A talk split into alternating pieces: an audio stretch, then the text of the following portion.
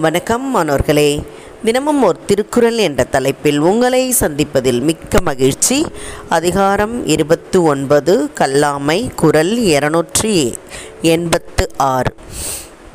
அளவின்கண் நின்றொழுகள் ஆற்றார். களவின்கண் கன்றிய காதலவர். அளவின்கண் நின்றொழுகள் ஆற்றார். களவின்கண் கன்றிய காதலவர்.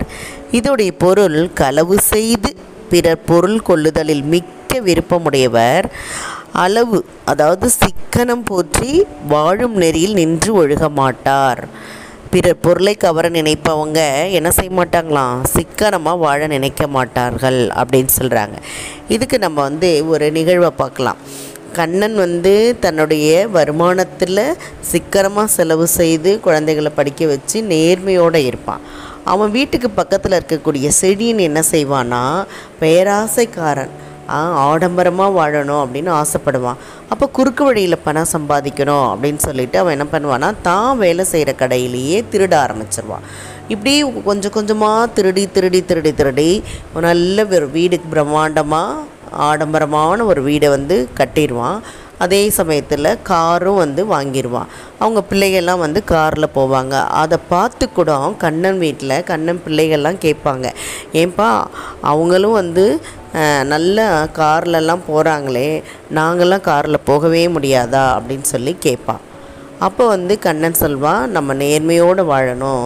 அவங்க வந்து எப்படி இருக்காங்களோ அதை பற்றி நம்ம கவலைப்படக்கூடாது அப்படின்னு சொல்லி ஒரு வழியாக சொல்லி பிள்ளைகள்கிட்ட சொல்லி சமாளிச்சிருவான் அதே சமயத்தில் செடியன் வீட்டில் என்னாகும்னா கொஞ்ச நாளில் அவன் வந்து பிடிபட்டுருவான். போலீஸில் பிடிபட்டு வீட்டுக்கு பணமே கொடுக்க முடியாத ஒரு சூழ்நிலை வந்தவுடனே எல்லாத்தையும் விற்று விற்று சாப்பிட்ற நிலைக்கு வந்து வறுமை நிலைக்கு தள்ளப்பட்டுருவாங்க. அப்போ இதுலேருந்து என்ன தெரியுது அப்படின்னு பார்த்தா நாம் வந்து பேராசைப்பட்டு நம்மளுடைய வருமானத்துக்கு உள்ளார வாழாமல் அளவோடு அந்த பணத்தை வச்சு செலவு செய்யாமல் ஆசைப்பட்டு பிறர் பொருளை கவர்ந்ததுனால வந்த விளைவில் தான் நம்ம என்ன செய்கிறோம் துன்பத்தை அனுபவிக்கிறோம் அப்படின்றது தான் இந்த குரல் மூலமாக நம்ம தெரிஞ்சுக்கிட்டோம். அதனால் நம்ம என்ன செய்யக்கூடாது? பிறர் பொருள் மீது ஆசைப்படக்கூடாது.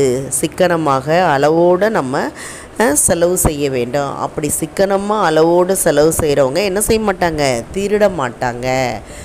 அப்படின்றத தான் இந்த குரல் மூலமாக நம்ம தெரிஞ்சுக்கிட்டோம். இதை வழங்கியவர்கள் ஐடிடி திருப்பத்தூர் மற்றும் இரா வனிதா தமிழாசிரியை காரைக்குடி. நன்றி நன்றி. வணக்கம்.